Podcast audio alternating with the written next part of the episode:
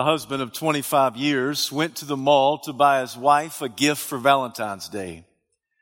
He entered the large department store, went directly to the women's fragrance section, said to the college age clerk, I want to purchase the most popular perfume on the market today. She knew exactly what he was talking about. She left momentarily only to return with a bottle of perfume. She sprayed it on a card, gave that card to the gentleman so he could wave it under his nose. Oh, the sweet aroma was pleasantly intoxicating. He thought to himself, that's it. That's exactly what my wife would want. He was about to make the purchase when he asked the question, how much does it cost? $275, she replied. All of a sudden, that sweet aroma became a foul stench in his nostrils. He thought to himself, $275? Are you kidding me? I know it's been a long time since I purchased a fragrance for my wife, but this is ridiculous. He composed himself and then said to the college age clerk, do you have anything a little less expensive? She said, Oh, yes. She turned around, went around the corner, came back with a smaller bottle of that same perfume. How much is that? He inquired. She said, well, you're in luck because today that's on sale for $150. Once again, he thought to himself, $150, I've got a pocket knife that's bigger than that size of a bottle of perfume. $150 for that? He was beginning to get a little frustrated. He said to the clerk, ma'am, I am just looking for something that's a little bit cheaper. Do you have anything that fits that description? Apparently she too was becoming a bit frustrated, so she just reached under the counter, pulled out a hand-sized mirror, held it in front of the man's face and said, sir, if you look in here, I think you'll find something pretty cheap.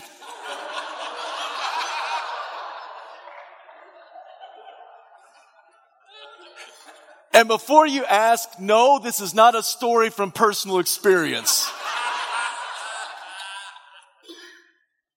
But all of a sudden it hit the man like a ton of bricks.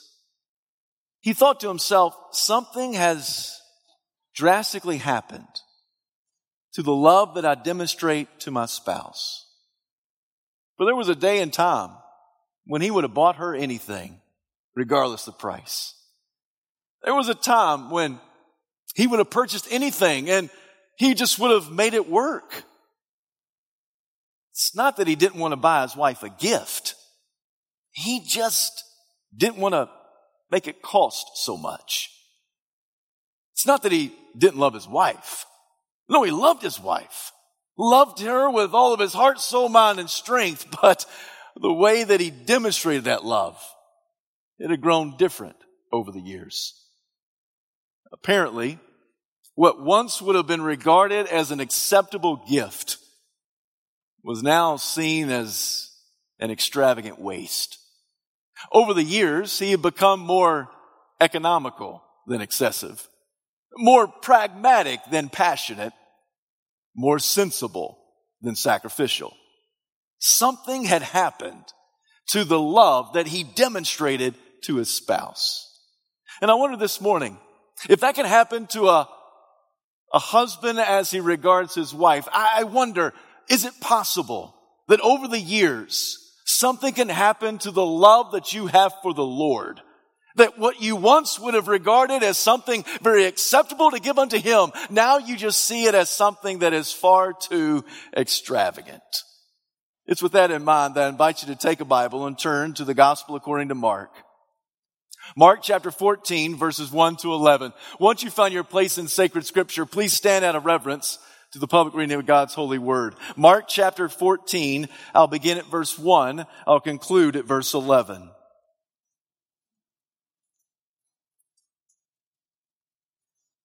Now the Passover and the Feast of Unleavened Bread were only two days away.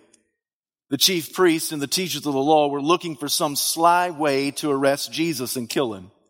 But not during the feast, they said, or the people may riot. While he was in Bethany, reclining at the table in the home of a man known as Simon the leper, a woman came with an alabaster jar of very expensive perfume made of pure nard. She broke the jar and poured the perfume on his head. Some of those present were saying indignantly to one another, why this waste of perfume? Could have been sold for more than a year's wages and the money given to the poor. They rebuked her harshly. Leave her alone, said Jesus. Why are you bothering her? She's done a beautiful thing to me. The poor you'll always have with you and you can help them anytime you want, but you will not always have me. She did what she could. She poured perfume on my body beforehand to prepare for my burial. I tell you the truth. Wherever the gospel is preached throughout the world, what she has done will also be told in memory of her. Then Judas Iscariot, one of the twelve, went to the chief priests to betray Jesus to them. They were delighted to hear this. They promised to give him money. So he watched for an opportunity to hand him over. This is the word of the Lord, and thanks be to God. You may be seated.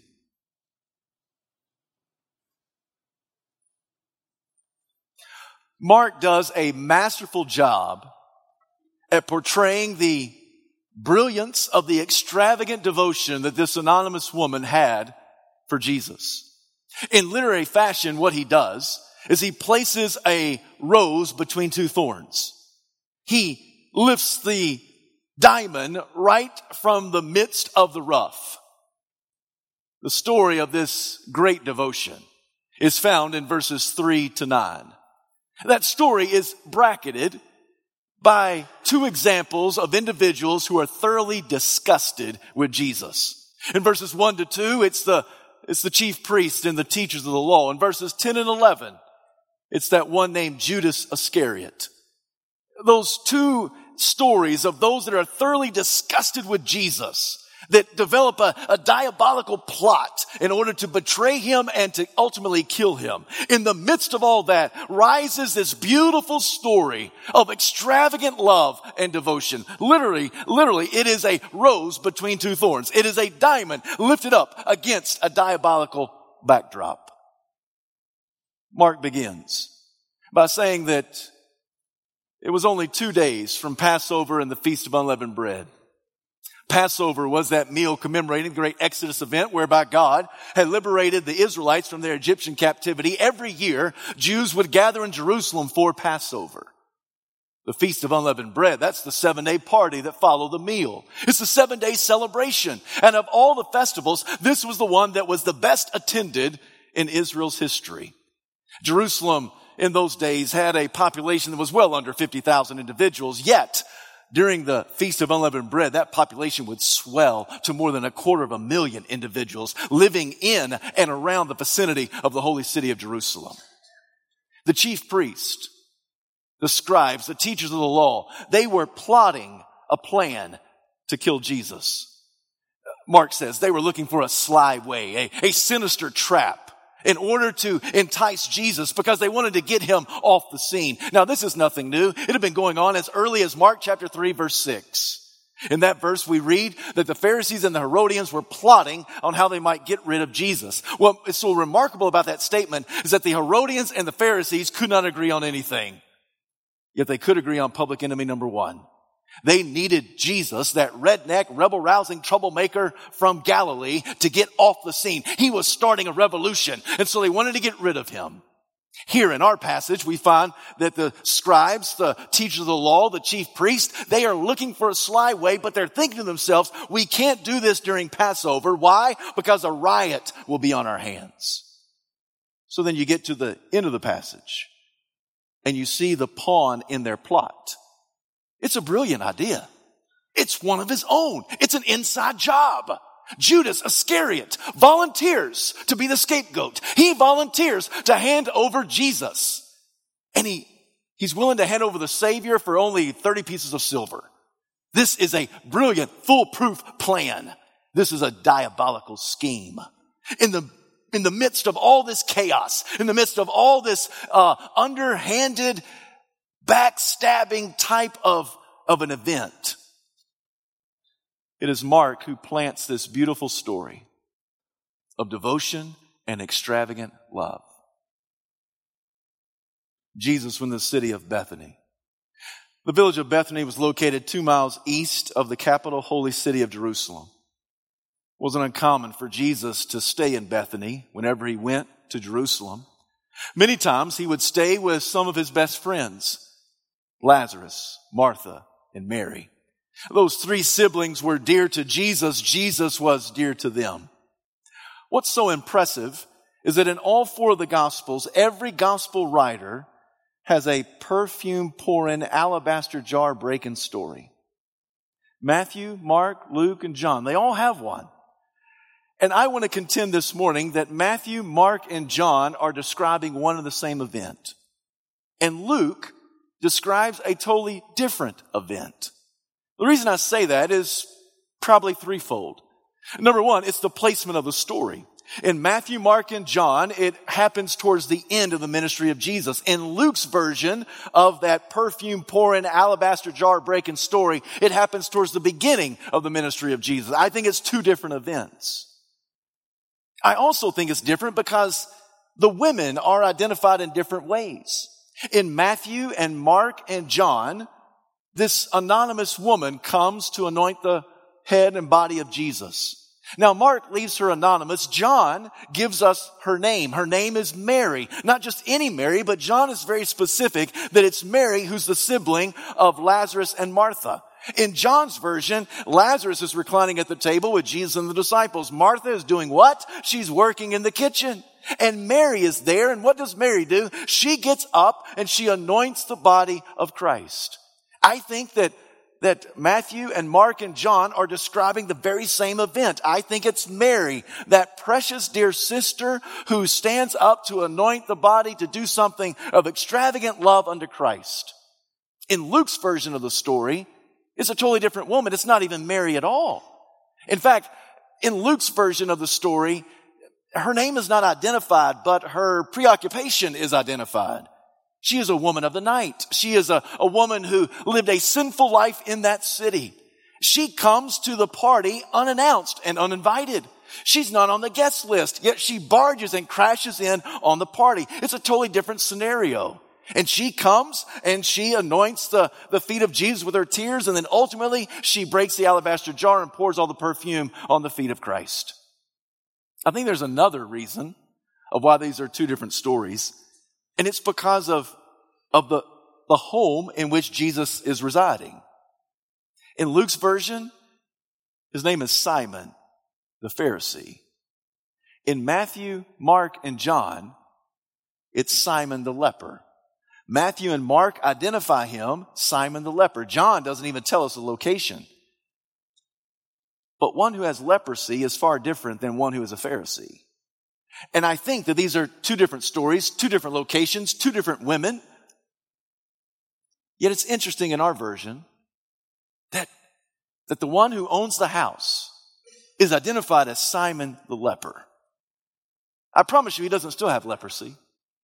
If he still had leprosy, he would not be in the house. He would be on the outskirts of town.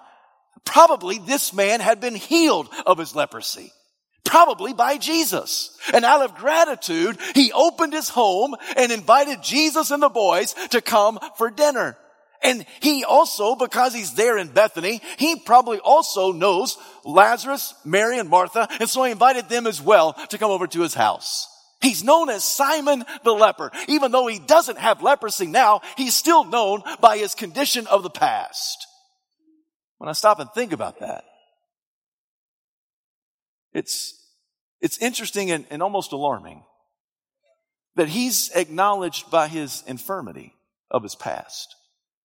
Simon. Simon who? Oh, you know, Simon the leper. Oh yeah, I know who that guy is. Identified by his infirmity of the past. And then it hit me. We still do that today, don't we? We identify individuals by their physical infirmities. You know Tom. Uh, Tom, what Tom are you talking about? Uh, Tom who has cancer. Oh yeah, I know Tom with cancer. Vicky, you know, Vicky who has the brain tumor. Sally, you know, Sally's the one who has the daughter with Down syndrome. Oh yeah, I know who Sally is. We recognize people by their infirmity. Not just a physical infirmity, but also a spiritual infirmity. Uh, you know Derek, don't you? Now, which Derek you talking about? I'm talking about Derek the adulterer, Derek the one who cheated on his wife just a couple of months ago. Oh yeah, I know that Derek. You know Mildred, don't you? Mildred the gossip? I mean, you can't tell that woman anything. If it goes in her ear, it's going to come out of her mouth, right? I mean, Mildred the gossip. Oh yeah, I know Mildred the gossip. Then you got Jessica.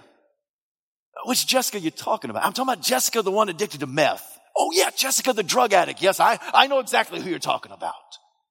Friends, even today, we still identify people, even by their past infirmities, whether it's physical or spiritual. And I don't know about you, but I'm glad today that God does not identify me with my infirmities. God does not label me and regard me and identify me with my sickness, my sin, or my setbacks.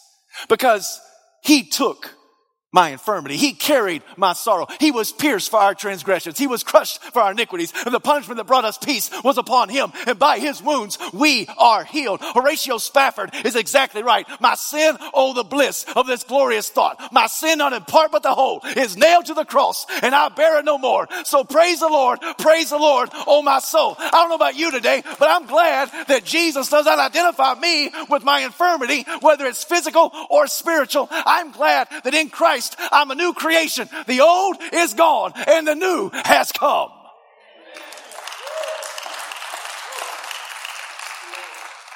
They're in the home of Simon the leper. And all of a sudden, uh, Mark labels her as an anonymous woman.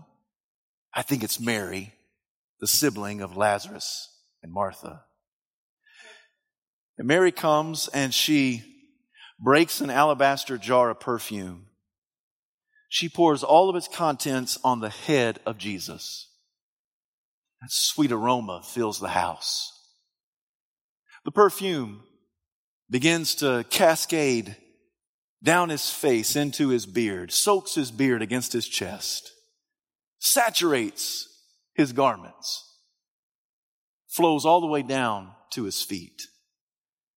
This aroma is overwhelming. You've all bumped into people who put on too much cologne, right?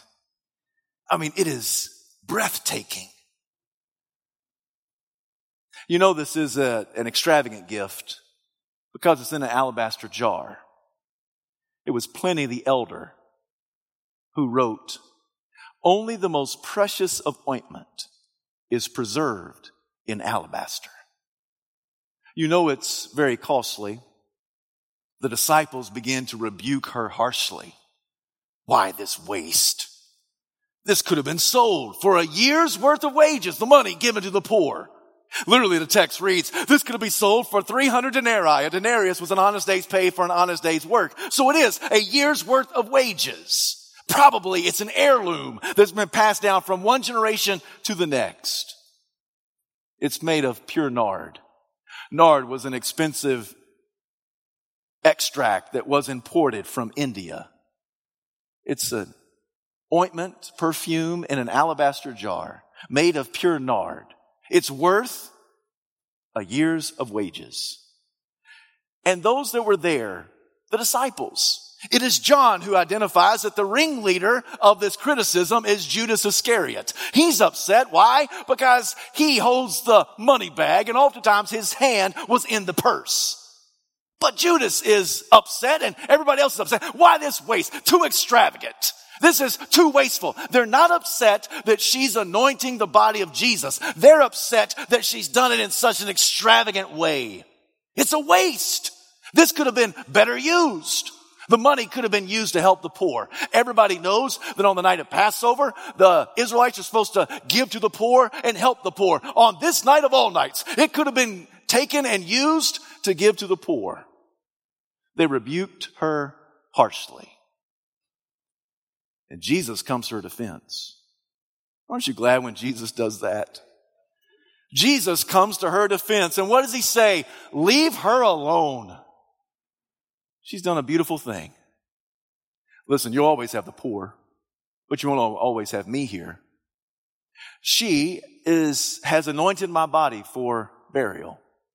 By this, Jesus communicating the manner and mode of death, which he will experience in only a few days. For he knows he's going to die a criminal's death. He, know, he, he knows he will die on the cross. And only those who die a criminal's death, that body is not prepared beforehand for burial. What she has done will be proclaimed whenever the gospel is preached. Guys, leave her alone. She has done a beautiful thing. that's the story. It's a beautiful story. It's a glorious story. It's an extravagant story of love and devotion for Christ. This morning, I want you to quickly walk away with two takeaways. The first one is this Jesus accepts extravagant devotion. He never tells her to stop, does he? He never says, no, no, no, that's too much. No, don't do that. No. He never says that. So I take that to mean that you and I cannot make too much of Jesus.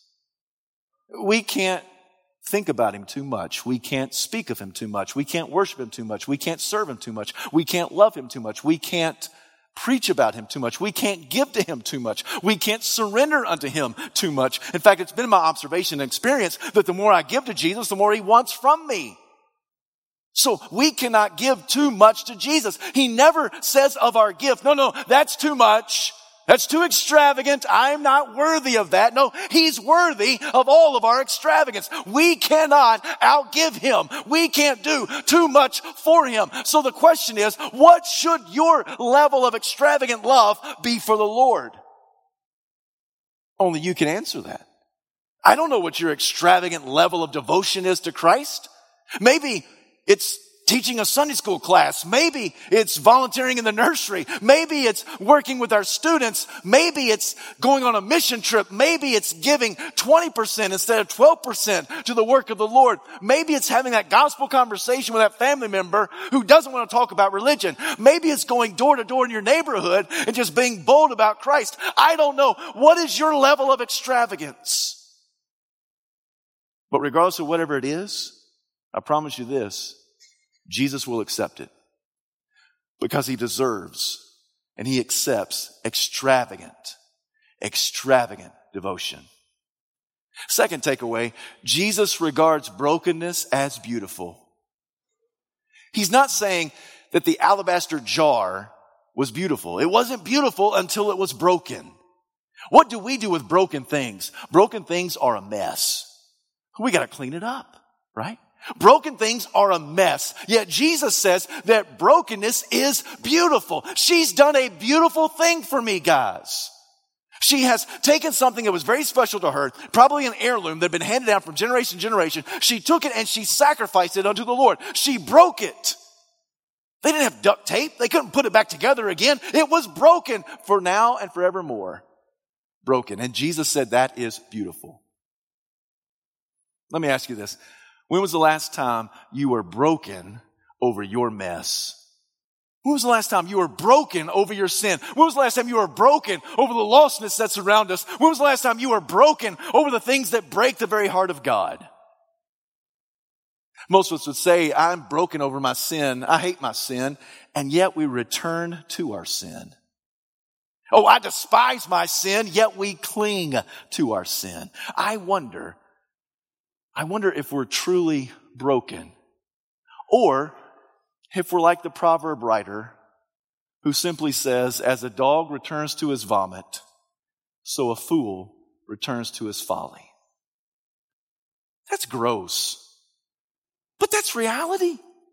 That's how we are with our sin.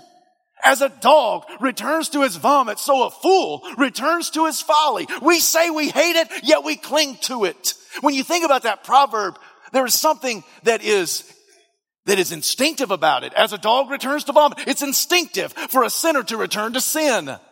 But it's fruitless, isn't it? It's foolishness. And Jesus is asking us the question, when was the last time you were broken? You, you regard yourself, it's just a mess. Yet Jesus says, whatever you give unto me, whatever you sacrifice unto me, that mess is not a mess for brokenness is beautiful. So guys, what she has done is a beautiful thing. She's poured it all out. She's given it all unto me. This morning, you and I come to the Lord's table. And on this day, we come to an example of extravagant love. The extravagant love that God displayed for you and for me. That though we were sinners, God sent His one and only Son, Jesus Christ, to die on the cross for your sins and for mine. And He took the punishment that we deserved. He took the whipping that we should have experienced. He took eternal condemnation upon Himself for you and for me. That's extravagant love that God has for us. And on the third day, Jesus was raised from the dead to give us eternal life. And so we come today and we come and we like to keep our alabaster jars clean and whole and perfect. Friends, we're a mess. Let's just go ahead and break it. Whatever the it may be, just break it and pour it at the feet of Christ and say, All to Jesus I surrender, and all to Him I freely give. I will ever love and trust him, and in his presence I'll daily live. So I surrender it all. All to thee, my blessed Savior. I surrender it all. And Jesus will say, That brokenness is beautiful unto me. His body was broken, his blood was shed, so that you and I, who are a mess, could be declared a masterpiece in the presence of God. If you're a baptized believer in Christ, then you, my friend, are invited to come to his table and partake.